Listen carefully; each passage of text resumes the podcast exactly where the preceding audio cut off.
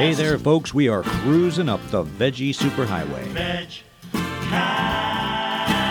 And that is VegCast 95. Vegcast. A full menu from first to last. Vegcast.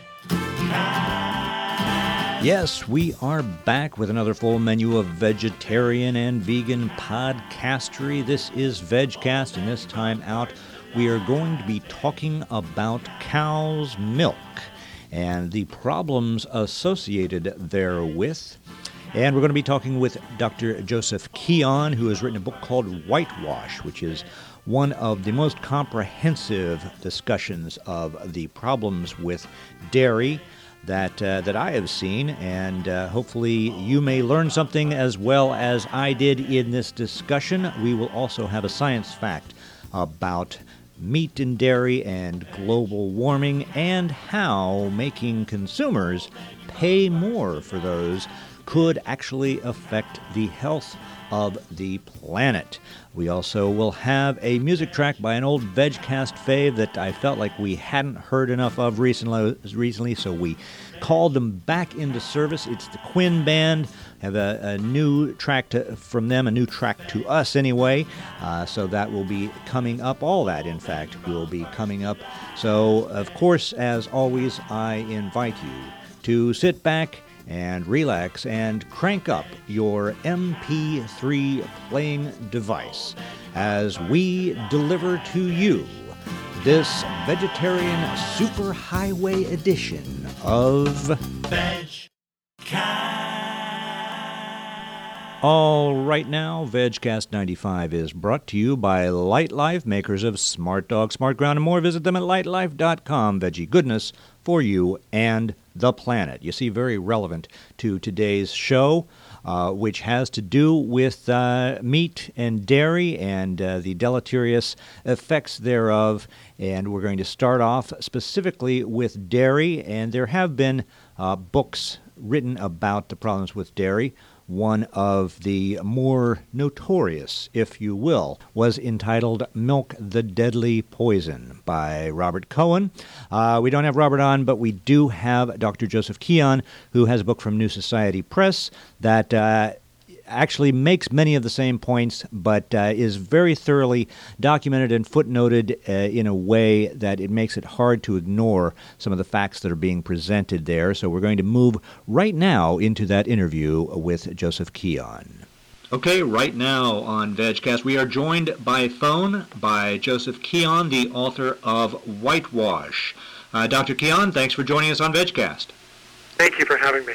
And uh, your book, Whitewash, is uh, about milk. And uh, the subtitle, of course, is The Disturbing Truth About Cow's Milk and Your Health. And that's a pretty provocative uh, subtitle there. It's not uh, the most provocative title or subtitle that we've ever seen in a an anti-dairy book. But uh, first of all, you are uh, a, a, nutrition expert. You're a doctor. Uh, you have a doctorate in uh, in nutrition. Is that right?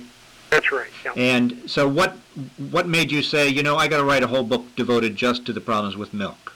So um, I wrote a book about breast cancer, the truth about breast cancer, and I, a lot of women were asking about the role of hormone replacement therapy uh, in, in increasing the risk of that disease. And it turned out that many of them were taking the hormones uh, in hopes of staving off osteoporosis or bone fracture. So I looked into the disease and was just stunned by the information uh, that was available if you looked into the scientific literature. And it snowballed from there, and I ended up writing the book Whitewash. Okay. One of the uh, the interesting things about this, when I got the book by uh, kind of knee-jerk uh, reflex, I looked at the bio and I say, oh, he's Dr. Keon. Is he a real doctor? And then when I read the bio, I was like, oh, right, he's not a real doctor. He actually knows something about nutrition. And um, uh, as you know, there, and as you point out in, in, in, the book, there is a problem with medical doctors uh, dispensing a lot of uh, nutrition advice, including uh, telling patients they got to drink milk for healthy bones and all that uh, when they, they get precious little nutrition education. And I, I, just wanted to ask you: Is that is something that, uh, as somebody that is trying to get actual facts about nutrition out there. Do you do you find yourself running up and kind of butting heads uh, against that whole phenomenon? Well, certainly, uh, people often do look for an MD uh, uh, to to give them confidence about uh, dietary or other health information. But as you pointed out, ironically enough, uh, most physicians in this country, in particular, are not qualified to speak about nutrition because they receive so little education uh, in the subject. And and the problem, of course, is that most of the chronic diseases, osteoporosis included, are caused by dietary choices uh, primarily. So the people we confide in uh, to get this information are probably least qualified to give us the answers we need. Right, and you were um, you've talked about um, you start off your book with a little anecdote about uh, kind of running up against bias in the mainstream media uh, in favor of milk, or just basically in favor of the default assumption that uh, milk is good and wholesome, and anybody who's uh, trying to argue against it is is dangerous. So, I, I just wondered, is, have there been, as you've been uh, preparing this and getting uh, some of the message out that was in this book and some of the, you know, content related to dairy in uh, your previous books, ha- have you, you know, had problems with that, and how have you dealt with that? I think there's there is enormous resistance to hearing some of the uh, uh, information that's in whitewash because we've all grown up from a very young age hearing the same message. We've all been indoctrinated into this this idea, this thinking that uh, the milk of a cow is not only um, helpful and wholesome for human beings, but that it's essential if we're going to build and maintain strong bones. So, uh, in some cases, I have come up across the kind of response that could be framed as I wouldn't believe it even if it was true.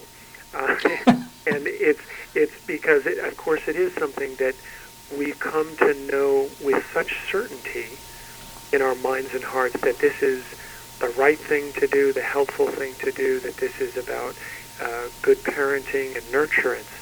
But uh, when you look into the scientific literature carefully, you see that there's really a dearth of studies that are available that actually back up the claim that we've been hearing now for some 70 years. Not only that we need it, but that it actually will protect us from bone fracture. When you look around the world, you see a very consistent trend, and that's that the uh, communities that consume the most milk have the highest risk of bone fracture, and the inverse is so. So those who consume little or no milk seem to have the most protection against fracturing a bone. Right, and I should point out you mentioned all the scientific literature, and uh, one of the assets of the book is uh, you have it's extensively noted and footnoted, and uh, uh you have resources in the back and so forth, uh, so that you know people who may come across it and say, "What? This is crazy talk." You, you're constantly um, backing that up, and you do go into uh, one of the problems, and there are, as you point out, there are myriad uh, problems with the production of milk uh, in uh, at least in, in, North America, and uh, one of them is the prevalence of antibiotic use, uh, and you go over that uh, pretty extensively, and that's right now kind of in the headlines as the FDA is trying to ramp up its testing of specifically dairy producers who have already been caught with cows that have uh, to more than the legal limit of antibiotics, as well as I was surprised by this uh, cows that have drugs that are not allowed to be used in cows. Um, and so the, the, dairy producers are now saying, no, you can't even test us, even though uh, you know we, we've already uh, had this infraction. You can't even test us because it would just it would be too inconvenient for us. Um, and I just wondered what were your your thoughts on this whole uh, development and how it might turn out. Well, the, the dairy industry's response to the FDA is disturbing because, in essence, they're saying uh, we don't want to be tested. We, w- we don't want to be held accountable for any standard with regard to antibiotic residues in our products, in the milk. And this is something that has been a problem for decades. And although there have been uh, concerns raised and there have been efforts on uh, the part of various experts to, to uh, bring this to uh, the attention of the public and, and have more open discourse about it. Um, the, the problem really has not changed much over the years. In fact, according to the government's uh, accountability office, the GAO, they say the FDA has approved over 80 different antibiotics to use in Americans' farms uh, on animals, and um, 30 of those alone are just approved for use in dairy cows. So the possibility that one is going to have antibiotic residues in their milk remains very high. By some estimates, you have a 1 in 2 chance that the milk you pull off the shelf is going to have some antibiotic residue in it. But um, it's there are a number of concerns. Of course, the biggest one being uh, antibiotic uh, drug resistance in humans. We're seeing this uh, at alarming rates. The number of drugs that are proving useless that only a decade ago were the best thing we had to combat a particular illness.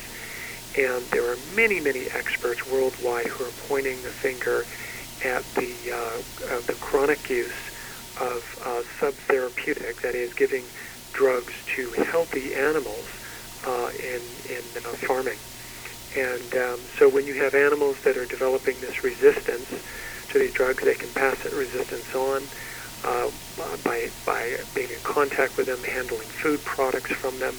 Um, and uh, so it's something it's something very serious and that we have to pay attention to and, and I'm again really alarmed by the resistance to have any oversight uh, about the use of these drugs. Right, and just uh, to pick up on uh, some of your, your critique of the way the mainstream media handles this. I mean, the New York Times story, I, I noticed, first of all, cast it almost as this uh, he said, she said, which they, they tend to do anyway, but then immediately went to uh, a quote from the dairy producers rather than uh, from food safety experts uh, to to make it into you know the main story was about how much of a problem this was going to be for dairy producers and how it might you know be bad for the environment because they'd be dumping their milk all over the place rather than change their the level of antibiotic use. But um, also, I, di- I didn't really. I don't recall seeing anything about the bacteria developing resistance to antibiotics in this. It all seemed to be focused on whether uh, humans were going to be consuming, and of course that would be another uh, potential route where, where that could have the effect. But it was focusing strictly on that rather than just the overwhelming amount uh, that was, you know, that's going on in the industry. And I, I got to ask, do you see any, any hope for uh, for that changing in the future? Well, it's it's an overwhelming task at best. I'll tell you, there are 145,000 dairy farms in America. If you were to test just 50% of them, that would require the FDA to inspect 1,394 farms a week. That's a challenge that's close to impossible when you really think about that. And they're they're not going to uh, put the people and the resources to doing something like that. What we really have to do is um, try and get the uh, people who are the dairy farmers who are uh, using these drugs to come into compliance first of all, because there are there are requirements uh, uh, about uh, when these drugs can be used, the types of drugs that can be used, and when the drug administration has to be cut back. Otherwise, you can't use the milk. But as we're finding, still, when you test uh, these animals, uh, the residues are still there uh, even at the time that they're being slaughtered, residues are showing up in the milk. It's an enormous issue that we have to contend with, and it's, I think it's going to take much more stringent oversight by the FDA to the degree that they can do it, because again, it's an enormous task. Right. Um, well, let me just uh, move to uh, talk about happier subject and I know, uh, you know, I call this VegCast the Vegetarian Podcast. I know there are vegetarians listening to it, uh, even though I'm constantly talking about veganism, and they may be saying now, okay, well, if milk is so bad, what can we eat? We got to get our calcium. What what can we do? And what uh, you know, when you get that reaction from people, what's the what's what's the kind of the uh, nut graph for for what you give them? Well, the most important thing that people need to understand is we need far less calcium than we've been told. These recommendations of 1,000 to 1,200 milligrams uh, of calcium a day are highly inflated. And when you look around the world, you don't find that recommendation being made. The United States uh, really is uh, alone in that. Um, you see recommendations of anywhere between 500 and 700 uh, milligrams a day. Um, there's good research. The World Health Organization maintains that 500 milligrams of calcium a day is sufficient stave off uh, bone disease. Now, as far as getting that calcium, there are so many different wonderful sources. There are over 70 different foods that contain uh, quality calcium, uh, whether that be uh, sunflower seeds or sweet potatoes or sweet chard or figs or cornbread or blackstrap molasses or broccoli, Brussels sprouts. Um, the leafy green vegetables are really some of the best sources to get calcium. Many of the fruits and vegetables uh, contain all the, the support nutrients because, of course, bone isn't built or maintained just because of the presence of calcium. You need all of the other micronutrients that support uh, the bone uh, structure. So I always tell people the best way to get all of the vitamins, minerals, phytochemicals, antioxidants, and of course calcium is, is from the plant kingdom. Uh, and that's because these foods have the support nutrients. They don't have many of the uh, uh, concerns. For example, every glass of milk has 59 hormones and growth factors in it. That's whether it's organically produced or not. Those are there for the baby cow to grow it rapidly. Um, so it's nice to be able to avoid that, to avoid the dioxin, the rocket fuel, uh, the antibiotics, many of these other contaminants that occur in it. So another easy way, uh, other than these, these whole uh, plant-based foods, is some of the supplemented uh, or fortified um, uh, uh, options, such as fortified orange juice. One will absorb more of the calcium in a glass of fortified orange juice than they will in a glass of milk. Uh, some of the soy milks, almond milk, oat milk, hazelnut milk, coconut milk. There's so many wonderful options now that one can use on cold cereal, hot cereal, baking, cooking, in very much the same way that they may have used milk uh, and dairy products over the years. Great. All right. Well, that's uh, you know, and uh, some of those foods we we're constantly hearing about uh, in different ways and different benefits they have. It's almost like the the inverse of the milk situation, where exactly. you have one thing that has all of these different liabilities. And uh, you sorry, you were going to say. Well, as you said, there are so many of these foods. I mean, broccoli alone, there are so many substances that keep being, de- you know, we keep discovering about broccoli that are um, uh, anti-carcinogenic. You know, they, they stop angiogenesis, so the expansion of new uh, blood pathways to tumor tissue. And there's so many fabulous benefits to eating these foods anyway that uh, by choosing them, we're not only uh, getting the calcium we need and uh, the nutrients that support bone health, but we're getting these other phytochemicals and sort of superstar substances that we're finding uh, provide us with other important protection. Yep. All right. Well, Joseph Keon, uh, you you'd written about uh, breast cancer. You've done the whole book about milk. Uh, are you are you going to move on from there, or do you feel like you know this is what uh, I was really leading up to, and now I'm just going to get out there and try to spend the rest of my time getting the word out about milk, or do you have other things in the hopper? Uh, another thing in the hopper is uh, I wrote a book uh, years ago that was based upon my doctoral dissertation. It was called Whole Health, A Guide to Wellness of Body and Mind. It was a general wellness book, and I'm looking at putting together something like that that's really focused on children's health and some of the uh, less understood, less conventional wisdom about um, uh, uh, raising children with healthful nutrition and uh, starting them out early with uh, a strong sense of uh, value over exercise and just generally taking good care of them. All right, well, we're about out of time, but uh, I want to be sure everybody knows this is Whitewash by Joseph Keon. It's from New Society Publishers, and uh, it's extensively uh, documented. If you uh, are already vegan and just want to get something that you can show to somebody that, that has the science to, to back things up, Uh, it's well put together, and uh, I want to thank you for, uh, for writing that, and thanks for joining us on VegCast. Thank you. It was a pleasure.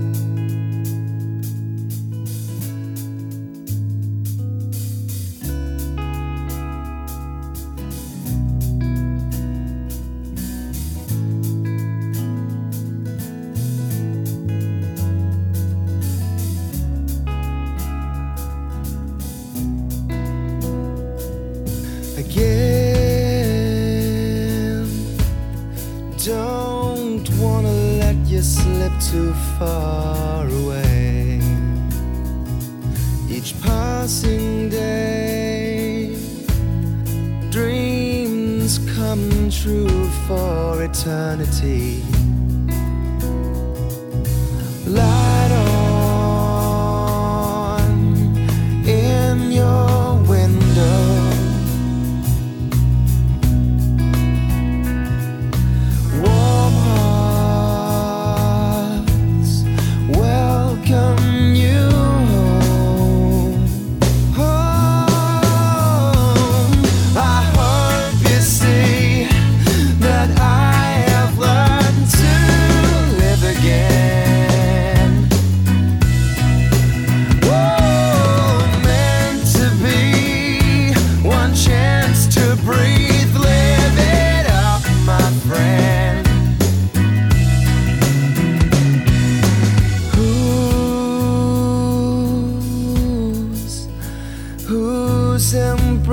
Does your body need now?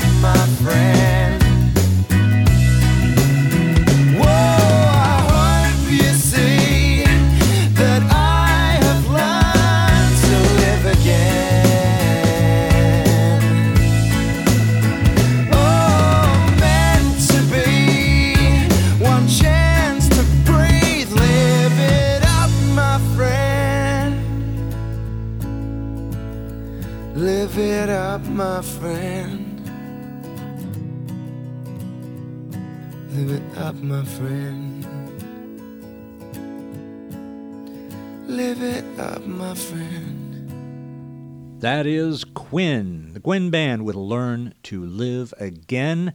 You may recall Quinn from uh, some VegCasts, uh, why, years ago now. We're looking at this huge uh, half decade history of uh, VegCast. Hadn't played Quinn for a while. They're from Australia, and I encourage you to uh, go to the cho- show notes and check out that link and uh, hear more of Quinn. But in the meantime, we will be proceeding on in VegCast 95 with the Science. Our science fact for VegCast 95 climate tax on meat and milk results in less greenhouse gases. Uh, this is from Science Daily.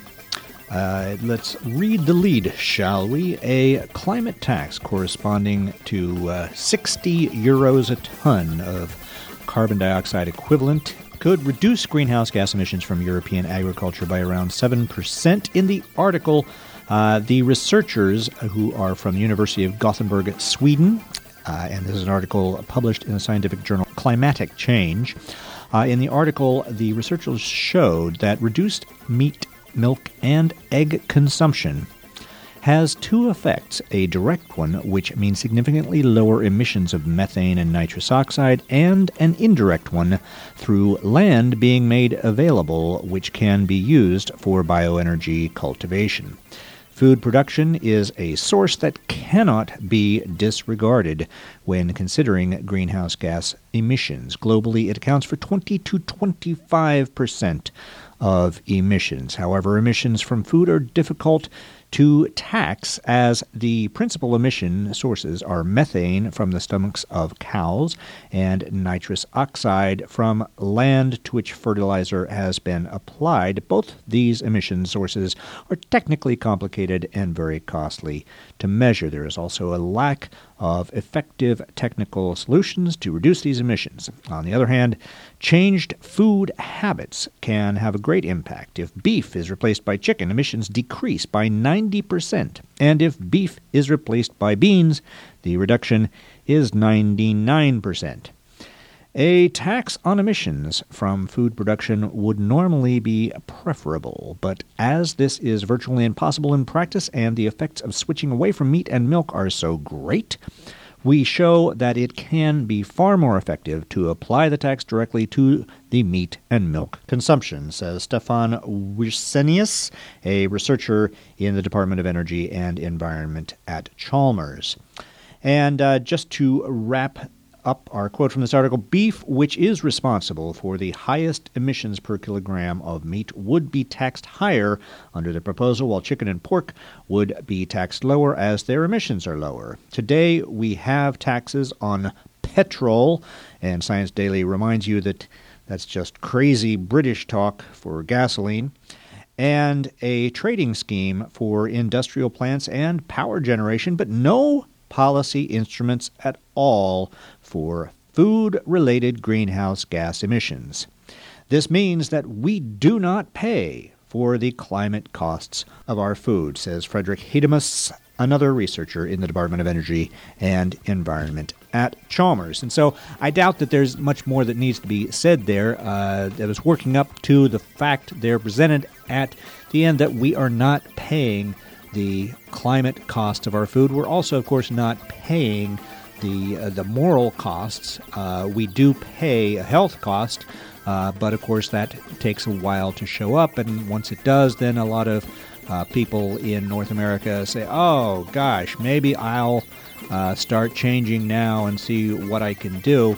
Uh, and of course, nobody likes to be the cheerleader for higher taxes, but there are things that uh, a tax can change behavior on, and that behavior definitely needs to be changed on. So it's good to have the tax proposal coming from the sector that we call the Science Fact. Okay, VegCast 95 is about to head back out onto the Veggie Superhighway, but before we go, just a couple quick updates on VegCast 94. I neglected to let you know about the upcoming Vegan Pizza Day, which was January 29th. Uh, it went off great, uh, and that was the first one. It's going to be every uh, last Saturday in January from here on, so uh, mark that on your calendar for next year, and I'll have a link in the show notes uh, to the site as well as uh, to a piece that I wrote for our local newspaper here.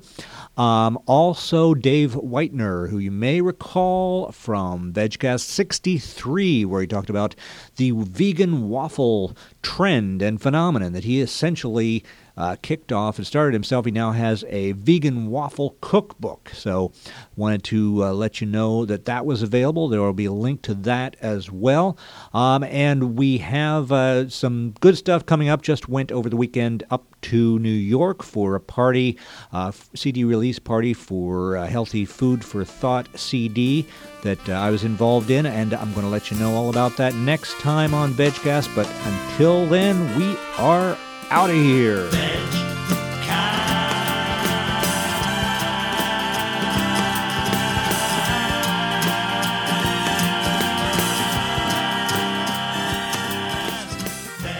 Okay, I want to thank our sponsor, Light Life. Light Life makes eating veggie deliciously easy. Join us and be pro veggie. And of course, I also want to thank my guest, Dr. Joseph Keon, for talking with us about the multivarious dangers and problems associated with cow's milk.